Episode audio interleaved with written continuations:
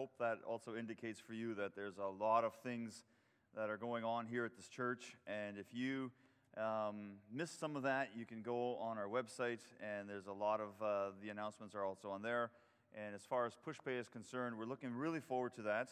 Um, a few people have already been uh, given the um, kind of access to it, and so we'll implement in a little bit. And I know this morning um, we did our tithing through that, and it really was seamless and quick. And so this is something that I think down the road um, is going to be a great resource for you, and just uh, also when the app is released, uh, help you out. And so anyway, um, so keep uh, keep your ears open for that. Uh, we are wrapping up um, the third part of our um, series, uh, Made for More. This is the theme for the year. And so the first part of the series, we wanted to really focus on, you know, understanding our primary calling and our secondary calling. And uh, I'm going to maybe jump ahead of myself here a little bit, but I think one of the things that sometimes happens when we think about God's will for our lives, um, when we think about God's plan for our lives and what He wants us to do, we tend to focus mostly on ourselves in the sense of we really are like, okay, so God has a, has a plan for my life. Well, I need to discover what that plan is because I, th- I, think we tend to usually focus on like there must be something unique about this calling for my life. There must be something a unique place for me, for me, and a unique place for uh, what He wants me to do, and those kind of things. And so, what we're doing in the first part of this series is we're really focusing in on saying, no, there are two kinds of callings. We have our primary calling and our secondary calling, and every single one of us has a primary calling. And you do not need to understand your secondary calling until you can begin to implement and do some of the things that are part of your primary calling. And so, um, you know, we've looked at this and we've, we've talked about this a little bit. And so, the three questions that we've been sort of working through is this Who are you created to be? What are you created to do? And where are you best positioned to do it? Who are you created to be? What are you created to do? And where are you best positioned to do it? Now, if without this sermon and without some of the things that we had talked about, if I had asked those questions, uh, and I've looked at a lot of my previous sermons and stuff like that, whenever I spoke on God's will and those kind of things, I did exactly what most of us here would do. We focus on ourselves. In the sense, I mean, we focus on just the uniqueness. We focus just on the secondary calling. So, who am I created to be? We think about, well, how am I unique? How am I, you know, and what are you created to do? Well, what are my special gifts? What are my abilities? Where are you best positioned to do it? Well, where does God want me? And we tend to always think about some of the stuff as if it's in the future. And once God reveals to me all these unique things, then I'm ready to serve Him. And what we've tried to do, and what I want to focus on again this morning, is really emphasizing to us that you already can serve God without knowing all the uniqueness of your life. And as a matter of fact, we're going to go as far to say today is to say if you're not doing your primary calling, you're probably going to really struggle with ever doing your secondary calling because I think that the primary calling is really a building block for your secondary calling. So I've given you this image, and we're going to look at it again today. And I've warned you, I'm going to go through this stuff a few more times. And again, throughout the year, we're going to pick this up again because I want you to recognize that there are two parts to you there's your primary calling and there's your secondary calling, okay? And we've talked a lot about this. If you're new here, please go re- and watch the other sermons because you need to understand this. There's your primary calling and there's your secondary calling. Your primary calling is something that every single Christian um, or applies to every single Christian. There's not a single Christian that can say that they don't know what they're supposed to do because the Bible is very clear on what they're supposed to do. The secondary calling, that begins to look at more your unique, uh, your, your, your unique uh, makeup and all those kind of things. So under both of these, you have the be, the do, and the go. Okay? In both of these, you know, places of our lives, your primary calling and your secondary calling, you have been called to be someone, you have been called to do something, and you've been called to go somewhere. Okay? And so in your primary calling, your, your be, we said your identity is in Christ. This is for every single Christian. Your identity is who you are in Jesus, what Jesus did on the cross for you. That is who you are. That is your identity.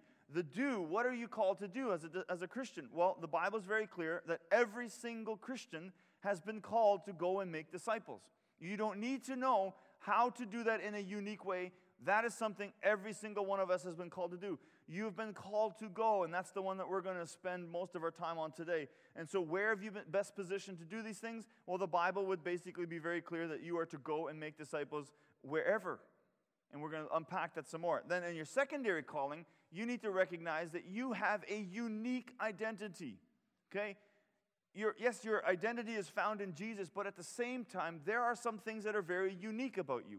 Your relationship with Jesus um, you know, He is the core identity of who you are, but at the same time, you have some unique features. You have some unique personalities, and, and we need to discover those. But you need to first discover your core identity. You also have some unique missions, you, know, ministry opportunities. And so you will be gifted in certain ways that other people are not gifted in doing. And so you'll be able to do some things that other people cannot do. And then at the same time, you have been positioned in a unique place and you need to discover that. And maybe, you know, maybe you're here now and God has something else in store for you somewhere else. And at some point, you know, that's an important um, thing to seek out and ask, where does God want me? But you need, what we're doing is we're starting with our primary um, calling because we need to recognize that even though we do not understand some of our secondary calling, we already have an understanding of our, our primary calling. And so the verse that we've been looking at is found in Hebrews chapter 12, verse 1 to 3. And, and we've looked at this for a while, and I want to just use it again today because this is a passage of scripture that I think helps us identify and understand what we mean with this primary calling. It says this, verse 1 Therefore, since we are surrounded by such a great cloud of witnesses, let us throw off everything that hinders and the sin that so easily entangles, and let us run the race with perseverance. Uh, sorry, let us run with perseverance the race marked out for us. Okay? That's what you've been called to do. Fixing our eyes on Jesus, the pioneer and the perfecter of faith. For the joy set before him, he endured the cross, scorning its shame, and sat down at the right hand of the, fa- uh, uh, hand of the throne of God. Consider him who endured such opposition from sinners, so that you will not grow weary and lose heart. So there's this idea again that sometimes when we're only focused on our secondary um, calling, we tend to be almost like selfishly looking at just ourselves and what about me and what about me and you know how am i created and all this. Well our primary calling is really this idea of recognizing that there is a race marked out for us and we are to run that race with perseverance. In other words it's not always going to be easy but here's what we need to do all the while we're doing it. We keep our eyes fixed on Jesus. And so we've been talking about this already quite a bit, and it's something that I really want us to, to grab hold of is that all of us here today have a calling on our lives. And so the first three uh, Sundays of this year, or the first four Sundays of this year, we've really kind of opened and introduced this theme. And if you haven't heard the other sermons on this, I would encourage you to go back and listen to them. So we must start by understanding our primary calling before we can really understand our secondary calling. Okay, so last week I mentioned the book, The Master's Plan of Evan- for Evangelism by Dr. Robert Coleman, and I want to tell you just a little bit more about him. Um, Dr. Coleman obviously was a, um, you know, after he wrote the book, and he's written many books, and he was a, a professor at a number of prestigious universities and stuff like that. And so when they came to the place where their kids were moving out of, uh, you know, out of the home, and, and they're kind of nearing retirement, and, and they'd made a lot of money by now, and you know, and they really were in a place where they could just sort of sit back now and coast through retirement. You know, they'd done the hard work. They had, you know, he had been very instrumental in making disciples all over the world. And so this was a place where, you know, they really had to ask themselves, what are we going to do now? Now that we've entered into retirement, what are we going to do with our lives? Are we just going to kind of coast through retirement, kick back our feet, kick up our feet, take it easy, and just kind of do what, you know, is normally expected of people who, who retire? After all, by now they had made money.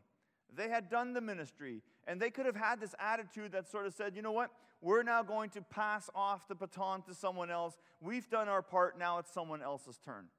And many of us would maybe have been tempted to do exactly that. But Dr. Um, Robert Coleman and his wife had very different ideas. They asked themselves this question where can we be position, where can we position ourselves in the mission field God's given us to most effectively make disciples? And so at that time, they were still um, uh, teaching in the university, I think. And so they asked themselves, We've been given this place, we've been given this position. So where can we now be best positioned where we already are to make disciples? And so they did something I think many of us probably would not do. They decided at their older age, elderly age, they decided that they would move into dorm with all the students. And so this was, you know, you can imagine as a 60 some year old couple, all of a sudden, like, we're going to move into dorm with a bunch of, you know, 20 year olds, and it's rowdy and noisy and all those kind of things. And so you can imagine sort of here they are nearing retirement, making a decision to move into dorm with a bunch of rowdy teenagers and rowdy young adults, um, not just for one semester, not for one year, but for seven years. They did this. Now, because students need to do laundry, and you know, and some students don't do it as often as they maybe should, um, his wife kept a jar of change recognizing that every now and then students are going to need to do their laundry. And so when they asked for their dorm room, they asked to be placed strategically right next to the laundry room. And so, again, you can imagine this created a lot of traffic. And very quickly, they realized most students rarely had change. And so his wife had this jar of change, and it didn't take long. And people realized that there's always change in this room, and, and not, you know, not, didn't take long. And people were knocking on the door saying, Hey, um, I need change and for, for doing my laundry. And what they say in their book um, is that sometimes they would spend up to two hours because these kids are just standing there waiting for their laundry to finish. And They spend up to two hours being able to talk to teenagers about life, about faith. And this wasn't in a Christian place and, and different things like that. They used where they were and they asked God, okay, here's where my location is. How can I now best and most strategically place myself in this location to do ministry? They recognized their primary calling was to do ministry wherever they were. And so, um, Todd Wilson, I also introduced his book, and I, I didn't bring it up here t- with me today. His book is called More. And I said last week I ordered 10 of these books, and I'm willing to give you a free book if you promise that you will work through the material. And, you know, and it's a pretty in depth book and work through it. And if you're willing, if you promise that you will do that, I have five more books I can give you or, or I can give away five more books. And so come talk to me if you're interested in, in, in that. Todd Wilson says this, and this is important. Rather than looking beyond what we have and are called to be stewards of, we should take ownership of what we've been given. Okay? Are you hearing this? Rather than looking beyond what we have, and that's kind of the secondary calling, the temptation of the secondary calling, is to always look at and say, okay, so what have I not discovered about myself yet? What gifts do I not know yet? What gifts am I not uh, aware of yet? Where am I supposed to be that I haven't, you know, found out yet? So rather than looking beyond what we have, what we have or called to be stewards of, we should take ownership of, of what we've been given. And I think this is kind of at the heart of what we want to talk about today. That every single one of us in the room today, we take ownership of what we have been given your job, your place of work, all of those kind of things. For many Christians, we have this idea that God has not yet shown me specifically, uniquely what and how I'm supposed to serve Him. So therefore, we aren't going to do anything. We are going to wait. And so we're often looking beyond our current location, beyond our current, you know, whatever. And until we know that place, well, I'll wait and see. And yet, Wilkinson is, uh, Wilson is telling us to do here is that we need to take ownership of what we have already been given. So let's start this morning. Let's start with accepting that we are already positioned where God can use us. Okay? You hearing me? We need to start that not that we stop looking beyond what you know maybe God has a different plan for us not that we not that we don't continue continue to pursue God's plan for our lives but it starts by us accepting that we are already positioned in a place where God can use us. That you don't need to be moved somewhere else for God to use you. You don't need to have different gifts in order for God to use you. You are already positioned in a place where God can use you. Here's something that you may easily forget it is no accident that you are where you are. It is no accident that you know the people you know. And you might be praying and saying, God, show me, show me, who do you want me to talk to? And boom, right next to you at school, every single day is the same person next to you on your locker. Do you think that's an accident? Of course not.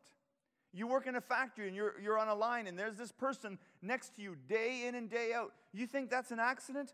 Of course not. You're a trucker and you go to the same rest stop every single time and you pick up your coffee or whatever you do, you know, and you meet the same. you think that's an accident? No. You and I need to embrace and accept this idea that we are already positioned in a place where God can use us. I'm going to share this part.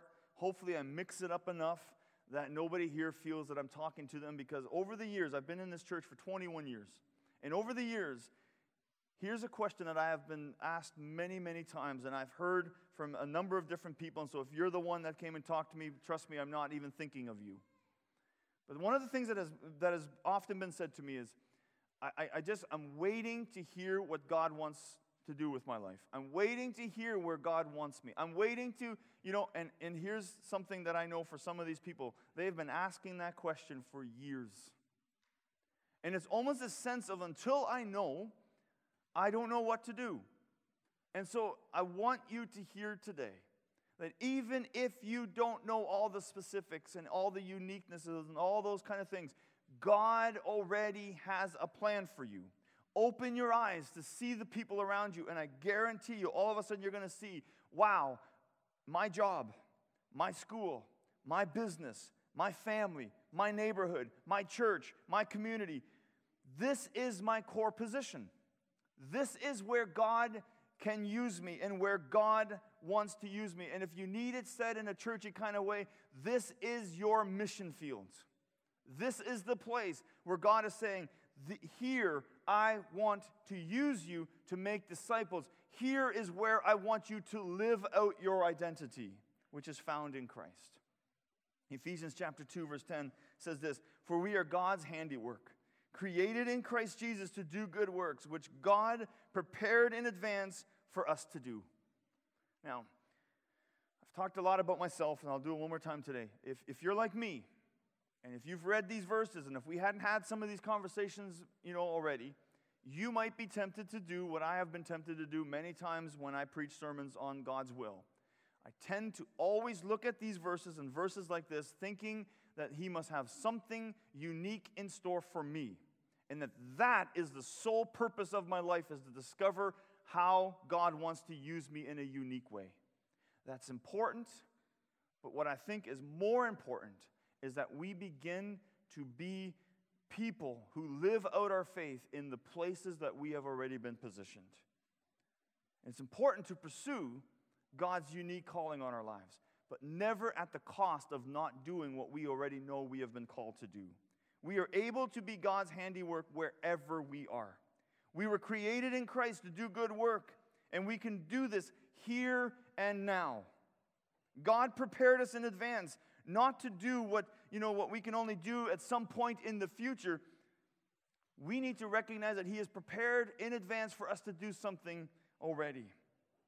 Where you are now is your local place, it's your mission field. If God calls you to pack up and, and move somewhere else, then that becomes your local place. And so we can't live our lives going, well, once I know what He wants for me in the future, then I'll start you know, doing this. Because here's the interesting thing your present was once your future. And the things that I did in my past have led me to be able to do the things that I am doing now. You don't just leapfrog from here to here. It's about being faithful and following Jesus throughout the years of our lives and allowing Him to use us and, and doing all that we can in order to, to be obedient. Sadly, many Christians have this idea that they will wait until they know their secondary calling and we need to work with what we already have. Till we know the specific details, we engage we engage while we wait. Okay? Let me say that again. If you're here today and you have just been waiting and waiting and waiting on God to show you how He wants to use you, this is for you. Until you know the specific details of your life, we engage while we wait. And you're going to find that all of a sudden, as you begin to engage and as you share the gospel and as you live out your faith and as you just do the things that the Bible tells us to do, all of a sudden God's going to maybe open up for you and give you a, a, a view of how He wants to use you in a unique way. But it starts first by us already engaging while we wait to understand some of the unique, specific callings on our lives. If you have your Bibles with you, turn to Matthew chapter 25. We're going to spend a little bit of time here as we uh, kind of wrap up this first, uh, first section.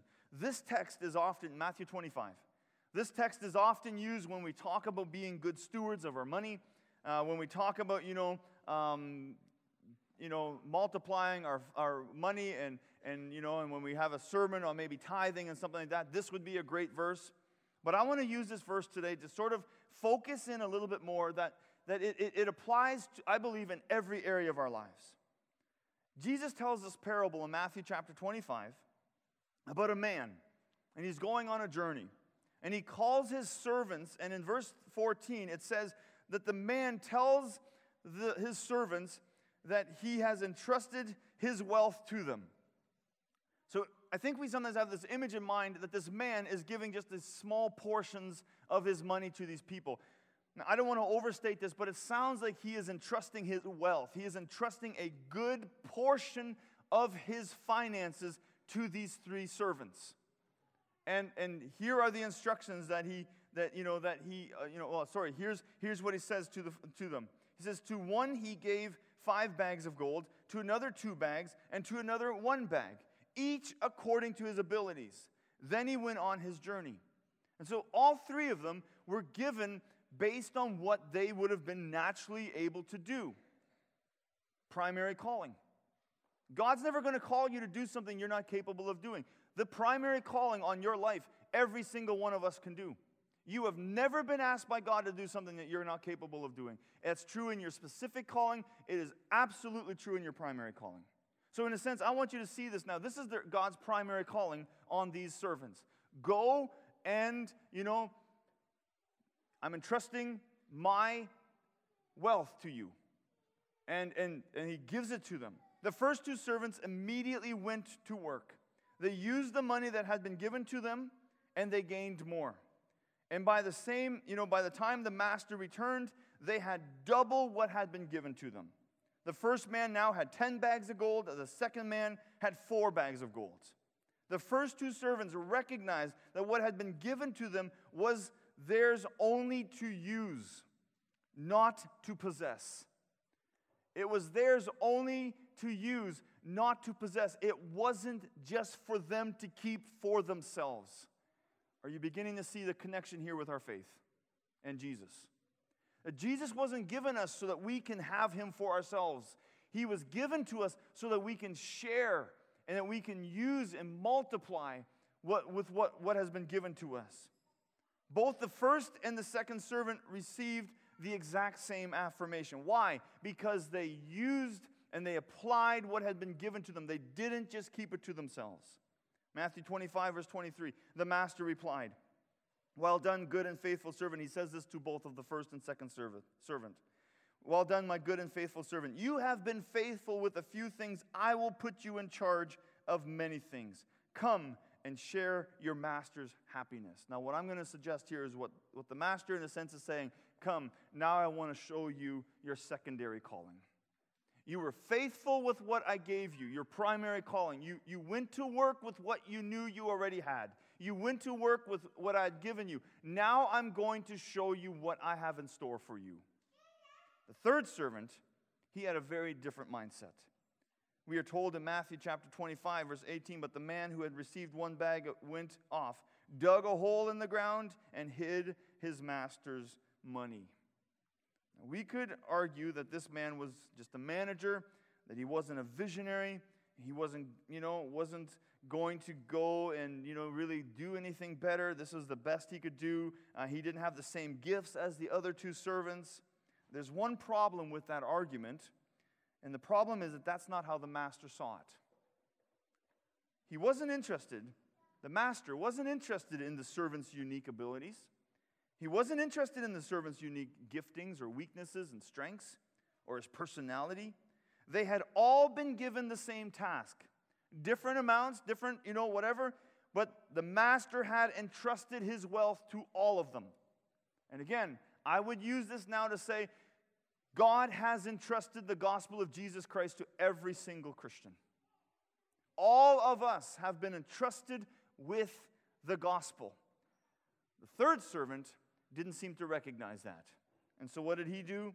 He took this incredible gift that he had been given, the master's wealth, and he went and dug a hole in the ground and he buried it. Look at the master's response. All the excuses we may make for this servant are out the window because listen to the master's response. Verse 26 His master replied, You wicked, lazy servant. So you knew that I harvested where I had not sown and gathered where I had not scattered seed. In other words, this master saying, So you knew that I expected you to do something with what I'd given you. You knew I expected results. And what did you do? You went and buried it, and you did nothing with it. I would suggest today, and I'm taking this maybe a little bit and adding in, and maybe it's not exactly meant to be like this. I wonder if the second servant had this mindset I will only do something if I understand my secondary calling. So I'll do nothing with the gospel, I'll do nothing with scripture, I'll do nothing in the place I work, I'll do nothing with, you know, the students I'm in school with. I will do nothing in my neighborhood until it is crystal clear to me what exactly God wants me to do in this and this place. And so, in a sense, we could do the exact same thing. We have the gospel, we have the location, we have our giftings, we have our primary calling, and we're burying it every single day. We as Christians, we are to work with what we have been given. And when we don't know all the specifics, guess what? We are to work with what we have been given. And I want you to hear this. We as a church, we as Christians have been given something far more valuable than money. We have been given the gospel of Jesus Christ. We have been entrusted with the message, the good news, the message of salvation. The good news, the, you know, the Jesus has entrusted with us. We are to take that and to share that wherever we are. We are to be good servants. Some of us will have difficult opportunities, you know, different opportunities. Some of us will have been entrusted with some of the same things. Some of us will be entrusted with maybe some different things, you know, and our, our, our lives are not all going to look the same. But here's one thing that we all have we have our identity in Jesus. We have been called to make disciples, and we have a location where we can do that right now. As part of our primary calling, we must recognize that we have a unique mission opportunity in the place, and that place is where we are now. So, as we wrap up this first part of this series, of, of this theme, I want us to ask ourselves an important question Who are the people in our lives that we can invest in now? I asked a similar question last week, but who are the people in our lives where we can invest in already? I think as a pastor, there are a few things that, that when one sees that are more painful than watching a family or parents who are struggling with a child who is maybe um, you know, struggling with their identity and are, are walking away from the faith. And so as a parent, sometimes what you see is you see kids that you see their kids, you know, walking away from the faith. And, and what, what do you see in these parents? They continue to pray. They continue to, to gently try to share the gospel with their, with their kids. They, they love their kids. They, they, they work as hard as they can. Why? Because they love these, their kids. They love their children. Parents are missionaries to their kids and will always be missionary to their kids. Here's something for us to remember we need to have the same heart for those around us. Those that we are in contact with who do not know Jesus, we need to have a heart for them in the same way that a parent has a heart for their children. And you might say, well, that's impossible. And sure, maybe to a degree it, it is impossible, but we need to recognize that the people around us, we will never share the gospel of Jesus with them if we do not have a heart for them. So as I wrap up this first part, you see the core thing, the core primary um, calling up there. Our primary calling, then, our core identity is found in Jesus. Our core mission is to make disciples, and our core uh, position to make disciples is everywhere. So I trust that as you go from here, that we would live out this calling, this primary calling. We're going to close with a quick video from Pastor Peter just to explain to us some of the resources that we're making available to you on our website that we hope are going to help you as you um, continue along this journey. Please take a look. Hey there, church. We've been going through the Made for More series. So, we want this series to be integrated into your everyday life. And uh, in order to do that, we thought it would be a great asset for you guys to uh, put some resources on our website for you to navigate through and see how you can apply that to your, to your everyday life. So, when you go onto our website, um, you'll have all of our tabs here. At the very end here, you got the resources. So if you go to the Made for More tab, you'll come to this page. And so you just scroll down and you'll see a bunch of resources that you can just check out. If you've got your uh, a 30 day devotional, I want to encourage you to uh, check that out. Uh, we have a few different uh, file formats you can you can apply. Uh, we've got a life group guide got a uh, one year Bible reading plan. We've got ebooks here for you to check out. And so, yeah, get, get some more resources for some of the topics we've been talking about. So, so we hope that you guys will be blessed by some of these resources that we've made available for you guys at our website. If you have any questions, don't hesitate to talk to either Pastor Ike or myself, and uh, we'll get you guys connected. So, uh, God bless you guys. Check out these resources, and hopefully, it'll uh, assist you in growing deeper with God. Thanks. You guys stay with us for one more song.